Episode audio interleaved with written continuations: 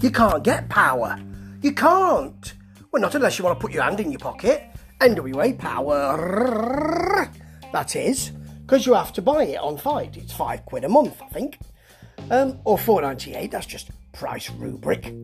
And uh, to see whether I want to actually put my hand in my pocket after I had a look at the tournament thing we're doing and quite enjoyed it, I just thought I'd have a look at this, which is extra power. You don't have to pay for this. This power is gratis and free. And it's all right. But I'm not completely convinced. There's some really good stuff in it. First of all, we've got Nick Aldis, you know, who I really, I mean, I, I really admire Nick Aldis. You know, his turn of phrase is great.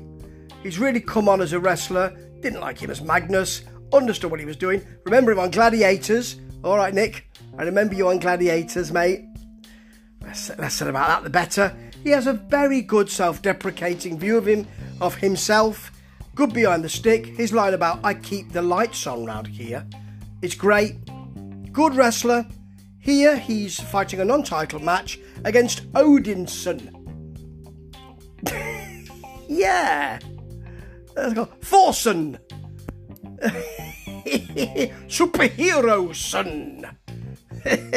With Parrow, who's a big bloke and who gets uh, thrown out during the match.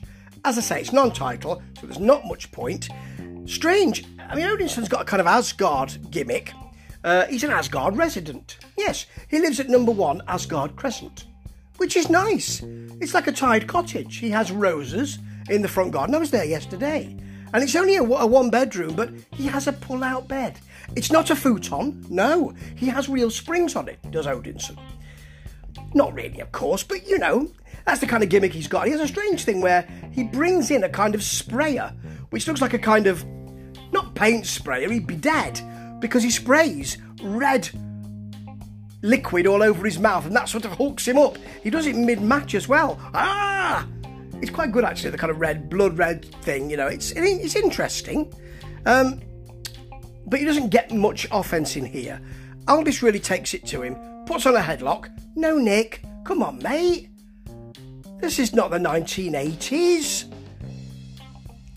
There's um, strictly business around the ring. They're a good heel faction, but there's not much in this. It's really a big elbow from the top. Clings, Kingslin, Klingslin. He does cling to him, but a King's Lynn cloverleaf, and there's the tap. It's all right. You're always going to get a match of a certain quality with Nick Aldis because he's a great wrestler. Odinson didn't show me much, apart from some red liquid on the mouth, but you know. And then this, it's odd really. There's a kind of um, there's a woman doing a um, a voiceover for the live tapings of NWA. Um, and it's a, it's a get your tickets here, but she's doing a really bad Scottish accent. Yeah, yeah, I think. Get your tickets because actually that's better than what she does. Why? What? What? Did she pick that accent? Did William Patrick Corgan say, "Yeah, do it in a Scottish accent"? Well, I don't know if I can do one. Just try one. Well, I'm not, sure I can do one. Ah, that's it. Yeah. Hootsmon. It's not good. Now we've got Jordan Clearwater, who I'm not massively keen on. I know a lot of people like him, but I've seen him in wrestling um, from Hollywood, and I've seen him in the NJ- NJPW. NJPW strong. The Golden Boy isn't someone I would really see going places. And then he's fighting Tim Storm, the man seemingly made out of teak, the man who is a, a, a tanning table teak. I just, um, I just don't think this match is really going to go anywhere. It doesn't. Storm hits a body scissors at one point. Know, he, he is more seasoned, Tim, and I like him, but it's too, kind of too nice, really. He, he hits a poor neck breaker at one point, and then an, all, an equally poor perfect storm for the win. It looks a little bit clunky. It's really meh. What is good are Camille and Tom Latimer, mainly Tom Latimer, with their dog, because of course they're going to get married. I'm not sure. Are they together in reality? She shows her engagement ring off. Uh, Are they really together? Is this something that's melding from the outside in, or is this a work? I don't know. Anyway, um, they're on um, what's her name, Valentine's show. She's all right. Um, she's quite direct with her questioning. Um, and then you've got um, him chatting quite a lot, which is good. He's no nonsense, meat and potatoes. He's both those things. He's both meat and potatoes. And um, Camille constantly has to sort of say, well, you know, let's not say that. Let's. She has to try and nuance him a little, a little bit, which is quite nice actually. But coming up is the best spot of the whole thing. Segueing into Austin Idol's wrestling school, we've got him sitting with Velvet Squ- Sky, Squire, Velvet Squire, who tells us that she's uh, retired from in-ring activity. So, the stuff I saw recently on AEW then was your last in-ring stuff. I mean, I'd, I'd, I'd probably go out with a better match than those. Anyway, it's Austin Idol talking to Velvet Sky, and uh, he's just he's just bothering her the whole time. He does touch her at one point. That's not good. Needs to stop doing that really in this current age. But he's got the chat, you know. He just he's just so he's just so crass. He's just such a bore. He's really having a and at one point he's so funny he just makes her laugh. She you he is laughing at something, she's laughing. It's lovely. They really do actually work really well together. At one point, he just says, "Oh, breath mint, breath mint." yeah, he's really putting all the stuff in. She's really, she can't really keep up with him, but then he is legendary in that way. And um, this is the highlight of the whole thing, actually, um, which is not ideal when you've got a wrestling show. We finish, of course, with Pope versus uh, Tyrus. Tyrus is huge, big beard and no tash. That shows you what kind of a nasty guy he is. If you can rock that look, you've got to know what you're doing. And Pope's the TV champion, and he's going to the best of seven. He needs to win seven matches to do a sort of money in the bank thing. Um, and he says he won't agree or he won't do the sort of six minute, is it 605? Yeah, six minute and five second time limit that Tyrus has to pin him in or make him submit they're just going to have a match. And actually, they have a quite a good match.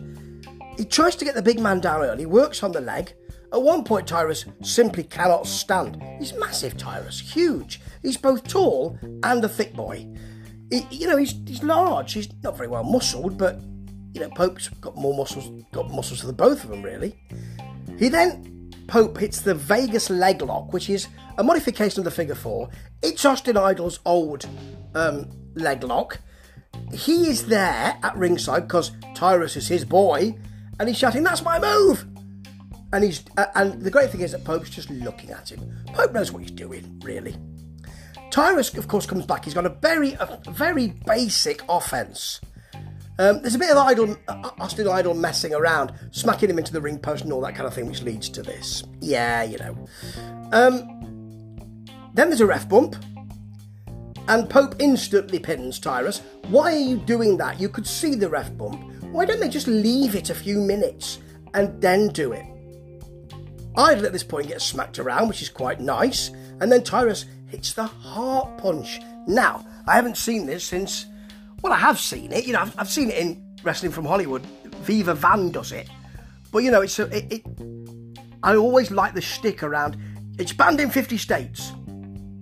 You know, and Ox Baker, when he did it, was extraordinary. Tyrus doesn't look so frightening, so it, it, it doesn't look so good, but actually, he grabs hold of it and smacks it. Idol gets in, brings the ref over. One, two, three. Tyrus is your new TV champ. He's called the Manster. Not really very keen on that. It sounds like a cross between Mantaur, we don't want that, and the Munsters, who were good, but you don't want to be associated like that. But he's the new TV champ, and he hits a really good, um, a really good promo afterwards. You know, I told you this would happen. It's it's nice. He, he can cut a good promo. Jordan Clearwater is there with a rose. They're in the same team, and he's there with a rose to give him. He looks at it and thinks, what, what do I do with that? Puts it in his teeth. Well, he would do, wouldn't he? It's all right, this extra power. Get your tickets for extra power. Um, and it's um, it's not going to make me at the moment put my hand in my pocket and subscribe monthly. Not right now, but it's made me think about it, and that's what that program is all about. Some interesting stuff. I like Tim Storm's commentary. That's where he should stay. To be honest, Joe Galli has got that kind of you know, all American, hey, you know, not like that, he doesn't do that, but you know, that kind of happy, ah, I'm a really happy guy, that sort of thing. And um, it's got moments, particularly when Austin Idol is on the screen. Put him on for the whole 60 minutes, and I may subscribe. Ta ta.